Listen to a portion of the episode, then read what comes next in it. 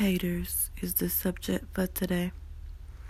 People that you've been knowing for years will lie and manipulate and deceive you behind your back, saying things that's not true because they're miserable with their own lives, which is crazy.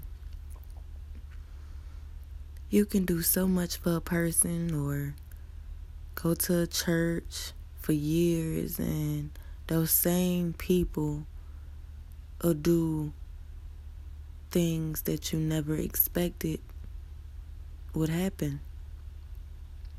Right? But God reveals who's doing it. Because you in the midst of getting your life together and getting your license, a car, a house, or even investing in businesses, doing better for yourself than you was before. You seeing things that's changing around for you.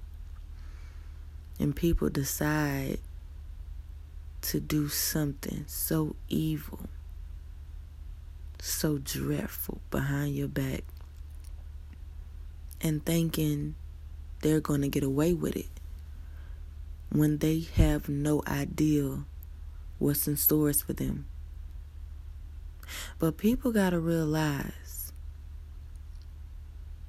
you have to pay the consequences of what you do to someone. Whether that person is good